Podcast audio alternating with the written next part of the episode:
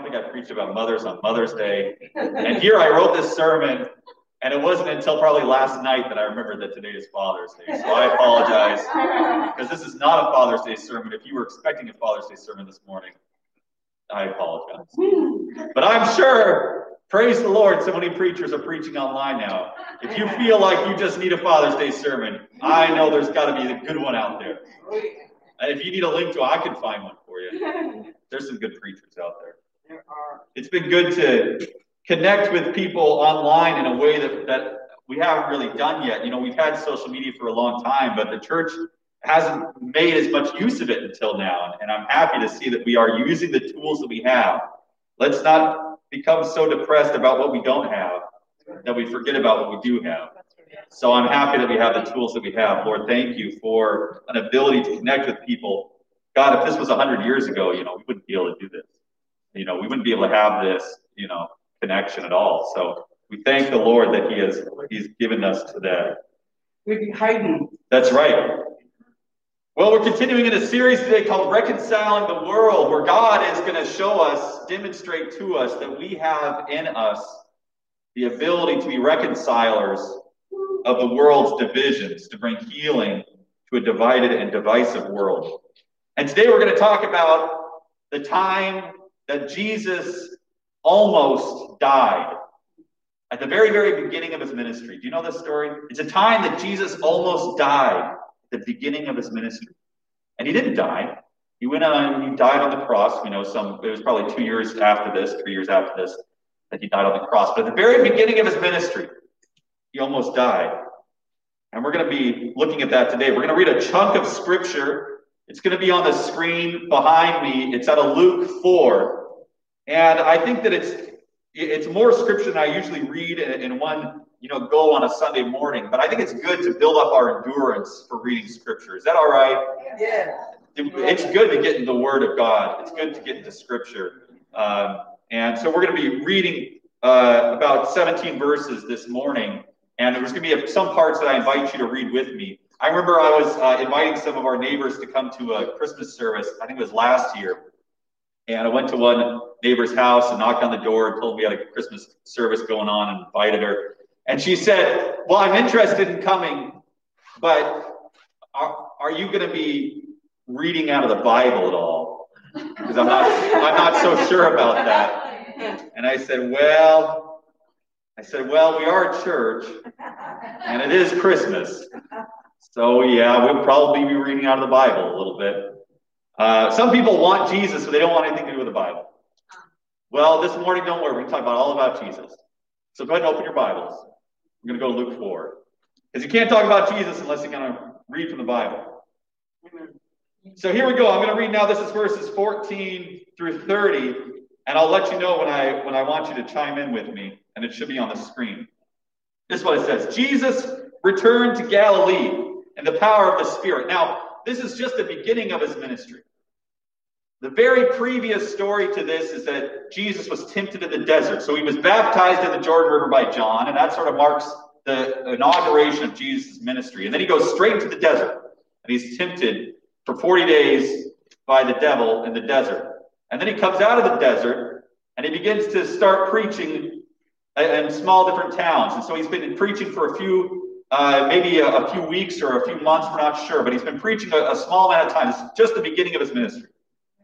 And he returns to Galilee, where he was raised, in the power of the Spirit. And news about him spread throughout the whole countryside. People they heard about this preacher.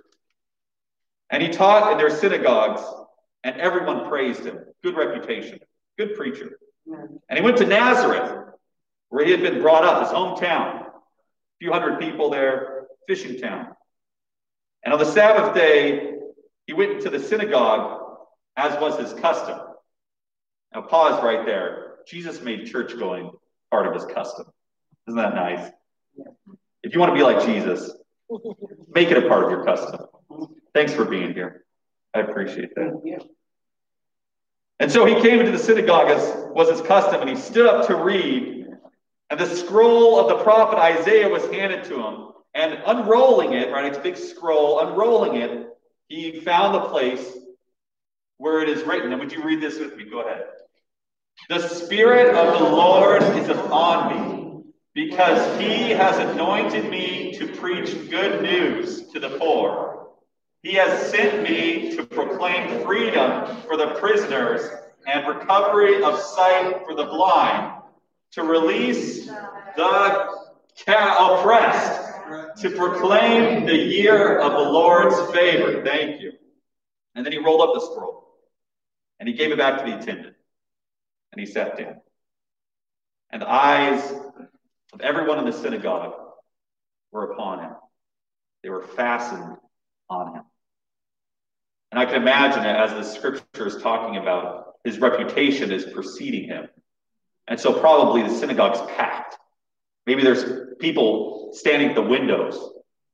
They've heard about this preacher. He said some amazing things. They want to see him. And if John Wesley can pack out his churches and George Whitefield can pack out his churches and God bless us if Joel Osteen can pack out his churches, how many of you know that Jesus probably packed out the house at the synagogue in Nazareth? And they were probably all crowded around and they wanted to hear what he said. And it says their eyes were fastened on him. They're waiting for him to speak. And he began by saying to them, Today, this scripture is fulfilled in your hearing. And all spoke well of him they were amazed at the gracious words that came from his lips. Isn't this Joseph's son? They asked. And Jesus said to them, Surely you will quote this proverb to me Physician, heal yourself. Do here in your hometown what we've heard that you did in Capernaum.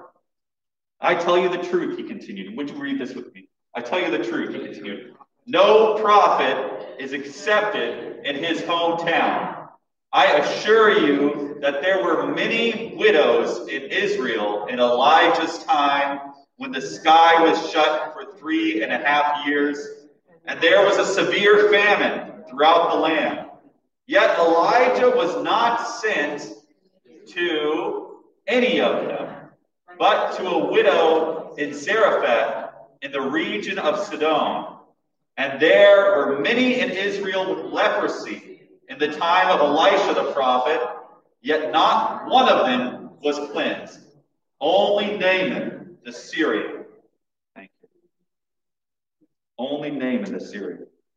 And all the people in the synagogue were furious when they heard this. And they got up and they drove him out of the town. They took him to the brow of the hill on which the town was built in order to throw him down the cliff. But he walked right through the crowd and went on his way. Right at the very beginning of his ministry, Jesus' life becomes threatened. This isn't the first threat that's going to come on his life. But this is, I mean, this isn't the only threat that's going to come on his life, but this was the first threat that came on his life in, a, in, a, in his adult life, I should say. Now, that's a crazy story, isn't it? Back in verse 15, it says, Everyone praised him for his preaching. And then he comes to Nazareth, and it says in verse 22, all spoke well of him and his gracious words. But then just a few verses later, verse 28, it, we read, All the people in the synagogue were furious, and then they try to kill him. Man, what did Jesus do? What did he say? Between verse 22 and verse 28, Jesus tells two stories, and I want to talk about those two stories for a little bit. Stories about important prophets from Israel's past. One about a guy named Elijah, and the other one about a guy named Elisha. I know their names are similar, but there's two different guys. And these prophets, they were bigger than life. You know, they healed the sick, they raised the dead, they caused the rain to stop, they called heaven down from, or they called fire down from heaven. Pretty amazing stuff. And at this point in history, in the first century, they had a reputation. Sort of like Paul Bunyan. They were, they were larger than life, you know? They were held in high regard. And Jesus points out an uncomfortable truth to the people in the synagogue that morning, which is that at a time of suffering, during a famine, these prophets weren't sent to Israelites. they were sent to Gentiles. And even though there were people suffering from leprosy in Israel, Elisha wasn't sent to any Israelite. He was sent to a foreigner, to a Gentile. The very nations that were oppressing Israel, those were the ones that Elijah and Elisha were sent to. God sent aid to Israel's enemies instead of to Israel. And the people could not stand to hear it. Something dangerous happens, people, when we begin to lay a claim to God. When we start to believe that He is our God, that He belongs to us, we weaponize Him and we use them against our enemies. I remember a, a dear friend of mine called me up knowing that I was a pastor and, and said that he was having trouble with somebody at work. Now, now my friend is not currently walking with the Lord, and, and he he said, There's a Christian at my work who's saying very unchristian things, and could you give me some verses so that I can turn the tables on him, you know? And I said, Well, I said, that's not really how it works. I know that it's tempting to weaponize scripture, to turn it into a weapon that we can fight with. It's not exactly how it works. But then I realized that we do that all the time because this is our God, and He should be fighting on our side. And if we don't weaponize our faith against our enemies, it's only because we have this eerie, unsettling feeling that maybe God is not on our side. That's what Jonah discovered. Do you remember Jonah? remember him? He walks into Nineveh, the headquarters of the Assyrian Empire. The Assyrians had just been ravaging Israel. And Jonah walks into their headquarters, walks into their capital city of Nineveh. It, would be akin to having an uh, African American go to a cross burning with the KKK. Or, or like having a New Yorker show up at a terrorist cell in Afghanistan in 2001. It was that much of a visceral response. And Jonah begins to preach to these people, tell them all the evil that they've been doing. And what does it say? It says that they begin to repent. And Jonah says, I knew it. I knew you were a gracious God. I knew you were merciful. These people deserve to die. They are my enemies, God. And I knew, and this is why I ran away in the first place, that if I came here and preached, and if they repented, that you would stay your hand.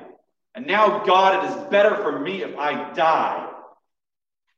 Because it's either me or them and you're sparing their life. So kill me, God. I'd rather die than live knowing that you've forgiven my enemies.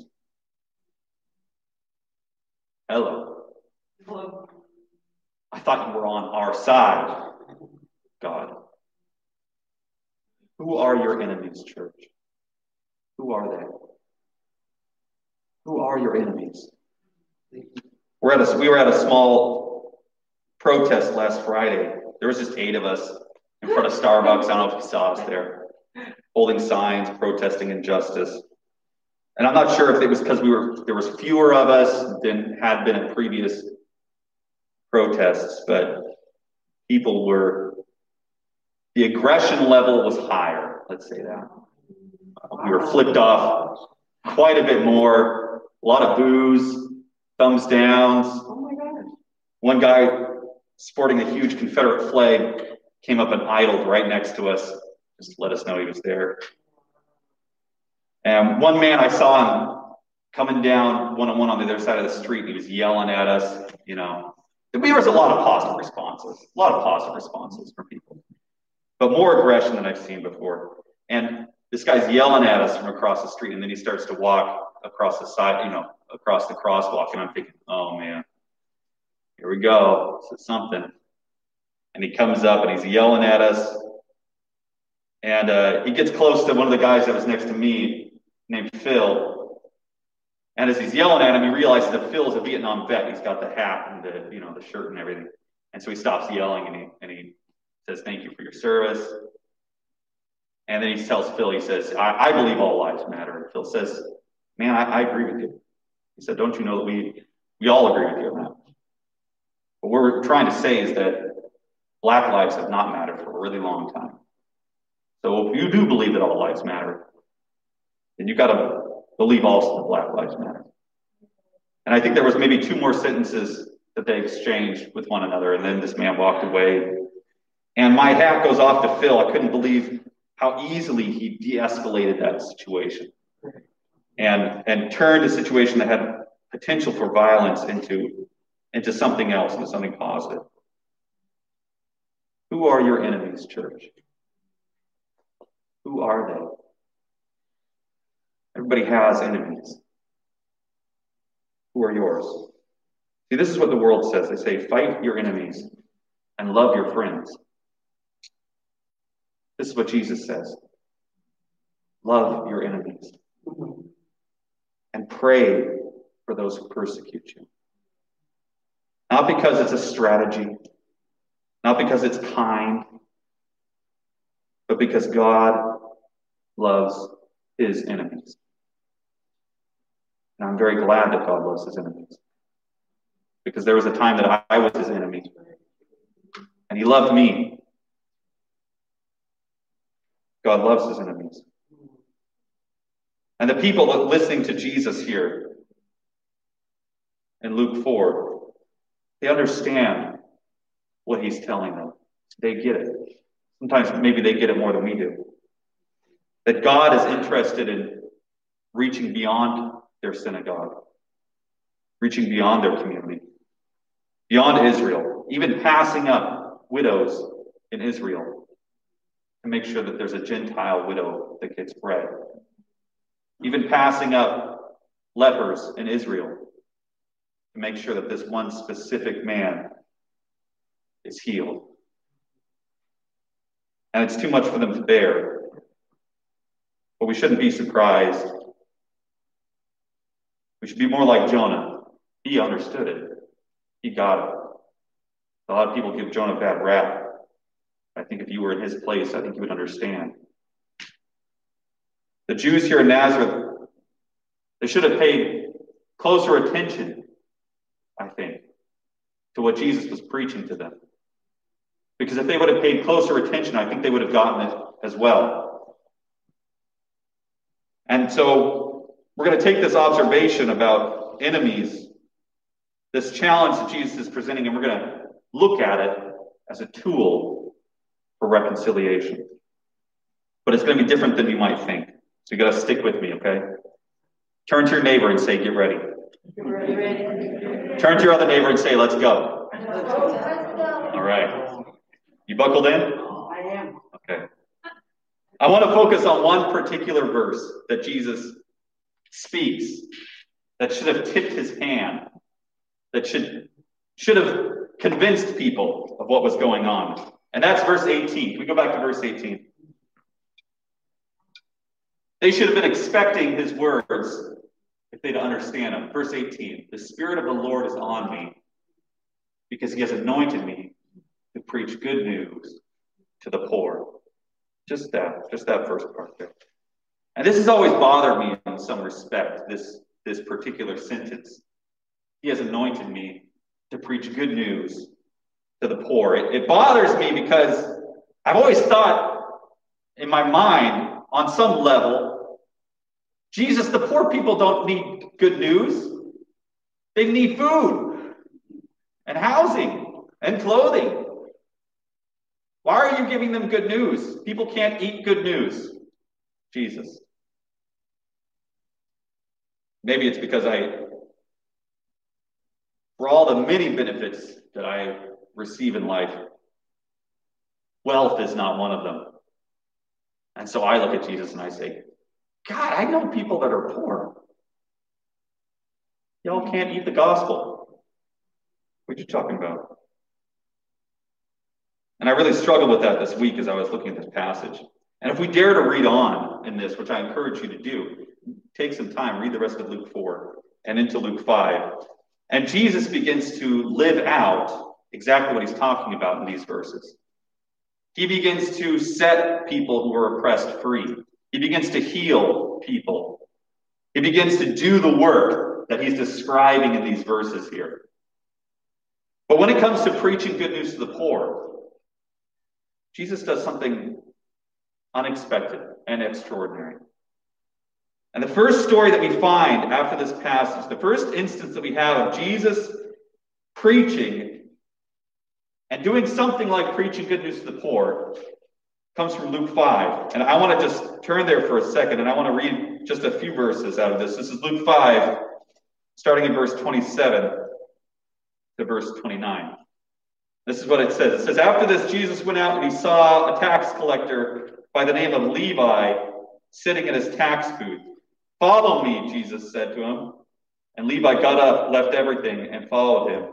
And then Levi held a great banquet for Jesus at his house, and a large crowd of tax collectors and others were eating there with him. Now, wait a minute. I thought that Jesus was supposed to preach good news to the poor. What are you doing, Jesus? These are the richest people around. Tax collectors in the first century were the wealthiest citizens of their communities. This is what they would do. The Roman government needed taxes from the people. But if you send a Roman soldier to somebody's house to collect taxes, you're going to start a riot. So they got other Jews in the community to be tax collectors. And the Romans would say to the Jewish person, Josh, if you're a tax collector, I'm the Roman official, I would say to Josh, Josh, I want you to charge 10% tax to the people in your community. And Josh is not paid for his work. I don't pay him anything. Josh's pay comes from when he goes to his community, he goes to the Michelsons over there, and he says the Roman government would like 15% of your money, please. And then he takes the 15% and he hands 10% to the Romans and he keeps 5% for himself. And it's a nice little profit. And tax collectors could charge whatever they wanted to. If you thought somebody could pay 50%, you could charge them 50%. If you thought maybe you could just get 11% out of them, well, then that's what you got out of them. And they would cripple people, people that they were at odds with, enemies in their own community, people who maybe talked back to them okay, next year I might charge you a few extra percent. And so they funneled money into the Roman Empire. And they undercut the community. They were wealthy, wealthy people. And Jesus is here and he's eating with them. I thought you said you were supposed to be on the side of the poor. These are the people making people poor. What is going on? And it bothers me. I hope it bothers you too. These are oppressors. They are undeserving of good news. They are our enemies. Why are you with them? Why are you on their side? What are you doing? And the Pharisees were just as upset as I am. This is what says verse 30. The Pharisees and the teachers of the law who belonged to their sect complained to the disciples, and good for them. Why do you eat and drink with tax collectors and sinners? What are you doing? And Jesus answered them, It is not the healthy who need a doctor. Oh. It is not the healthy who need a doctor, but the sick. And I have not come to call the righteous, but sinners to repentance. These tax collectors may be rich in this world, but they are poor. They are poor. You look at their bodies and you say, Man, I wish I could afford to go to the doctor. I wish I could eat enough to survive. But I look at them and I see that they are sick, that there is something wrong with their souls that they are dying inside. There's a sickness inside of them that's going to lead to their death. And you may think that you are righteous, and that this is why God should be on your side, church. But God is on the side of those who are desperate for Him. Not those who are righteous, but those who are sinners. Not those who are free, but those who are imprisoned. Not those who can see rightly, but those who are blind. Those who are oppressed by darkness. It is them that Jesus has come to set free. Here's what biblical scholar Richard Lenski wrote about the poor people to whom Jesus preached. He said it's more than just a state or condition, it is also an attitude of the soul toward God. That attitude that grows out of the profound realization of utter helplessness. These wretched beggars bring absolutely nothing to God but their complete emptiness and need and stoop in the dust for pure grace and mercy only. Those are the ones to whom Jesus preaches. Did you know that in the early church, in our very earliest moments, we used to baptize people naked? And we're baptizing somebody next week, and I, I hope that she wears clothes. but in the earliest church, they would baptize you naked. You came before the church to absolutely nothing. Nothing at all. No social trappings, no extravagance, no chance to puff yourself up, an acknowledgement of all your flaws. You came before the church and said, I have nothing. Please, I need something. And so, even though we're going to baptize not naked, when we baptize, we baptize in the same attitude. The Brianna is nothing but a child of God. Amen. She comes before God carrying nothing, nothing of her own, only grace alone. Here's the point, friends. One of the most precious tools that we have to repair a divisive world, one of our most powerful weapons to deal a death blow to oppression, is our poverty. Is our poverty.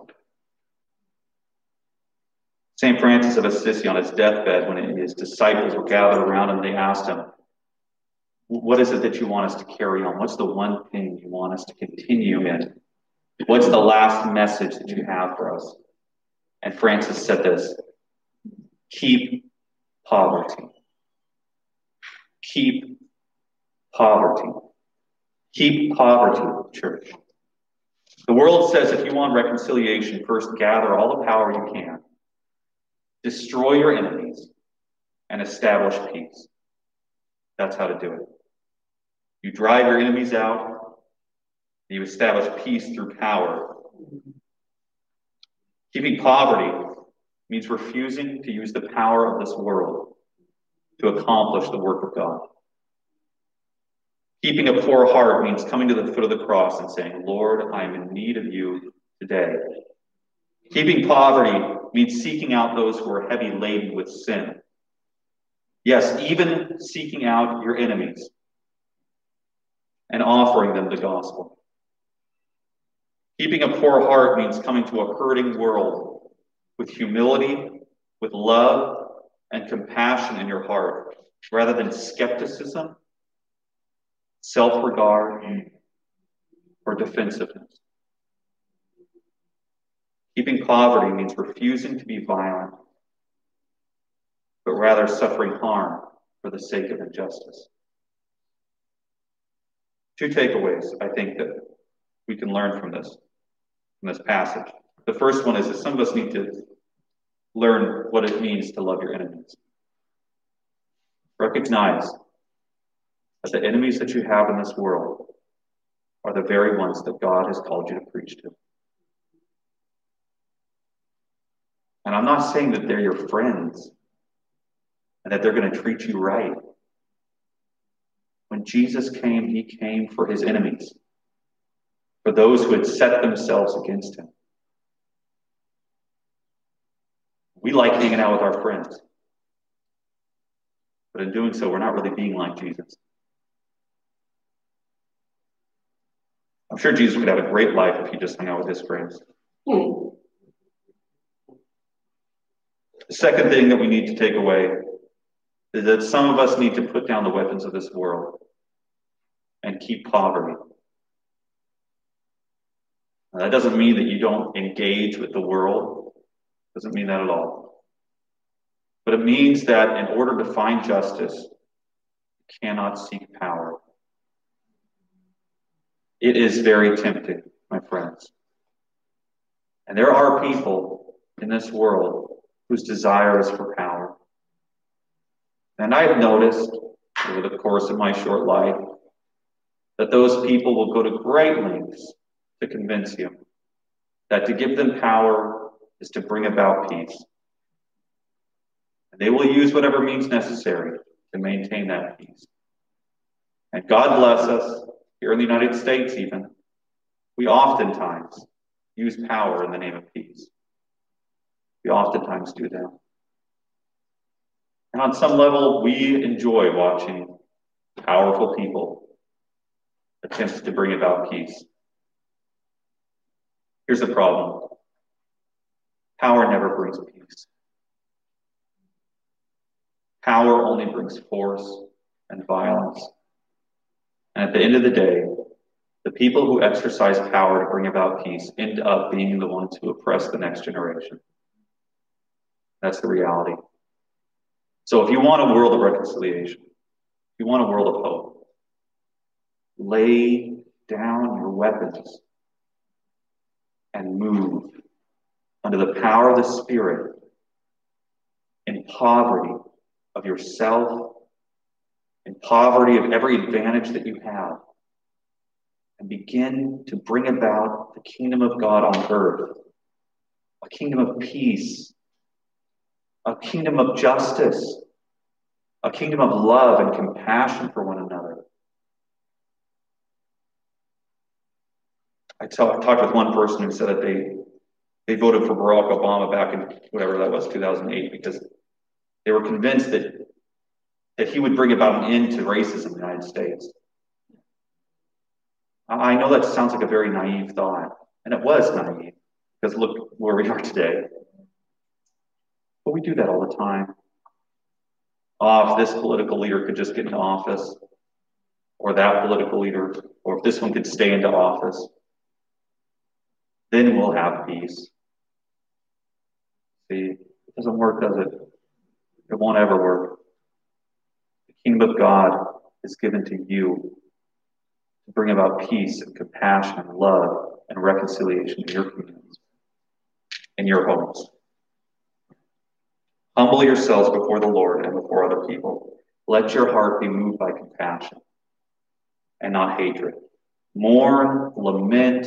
That's what we talked about last week. Lament, mourn, prophesy, practice poverty in your own life and in your own spirit. Let me pray for you, and we'll take communion together. Lord, we come before you, God, just as we were born, naked, helpless. Lord, completely devoid of the ability to care for ourselves. We come before you as children, as we should, acknowledging, Lord, that you have power and we do not.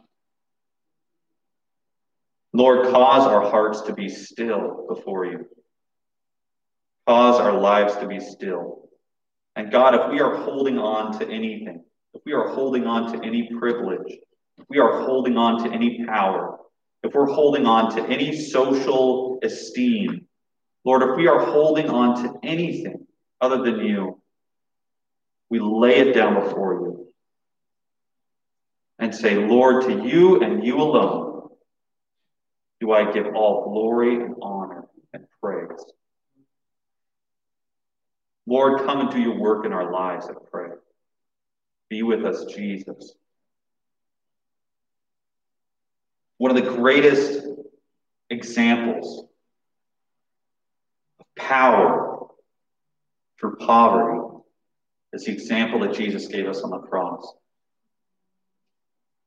When everyone else in the world would have stood up for himself, stuck his feet in the ground, and zapped every centurion in the land. Jesus died on the cross. He died for you. And so we're going to take communion together. And when we do, we're doing it in remembrance of that moment, in remembrance of Christ's own sacrifice. And so I encourage you, if you don't have one, find one of these cups. Take off the top layer there and take out the little cracker. This, this, my brothers and my sisters, this is the body of Christ, which has been broken for you. For you. Would you take this and would you eat it with me?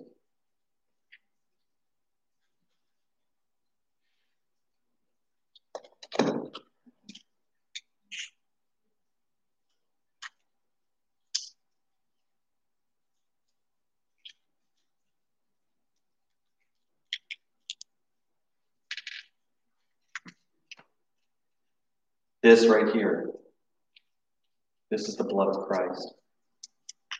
It's poured out for you. His body, His blood, poured out over you so that you might live free. Take this, drink it, remember it.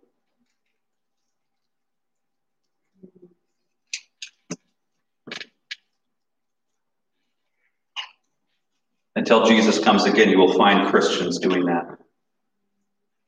I don't know when he's going to come back. It could be next year. It could be a hundred years from now. It could be a thousand years. I really don't know. People who do know, they don't know. but I do know this. Whether it's next month or whether it's 10 generations from now, from now until then, you will find Christians doing this. We've done it for the last 2,000 years. We'll do it for another 2,000 years to remind us of the sacrifice that Christ gave for us. Let me pray a blessing over you as we go today. Lord, I thank you for these good, good people. Lord, I thank you for your mercy on their lives. Lord, I ask that you would teach them what it means to keep poverty. Lord, would you teach them what it means to love their enemies, even as you loved us? God, I thank you for an opportunity once again to come before your throne and say, Lord, I have nothing, but only you, Lord, and only your grace and mercy can save my life. And now, church, to him who is able to keep you from falling and to present you before his glorious presence without fault and with great joy the only God our Savior, be glory, majesty, power, and authority. Through Jesus Christ our Lord, before all ages, and now, and forever. Amen. Amen. Go in Grace Church. Very excited. Next week, 1 p.m., beach day. 6 p.m. service. All right? God bless you. And we're going to baptize Brianna, and she's got to wear clothes. Okay. All right. God bless, guys.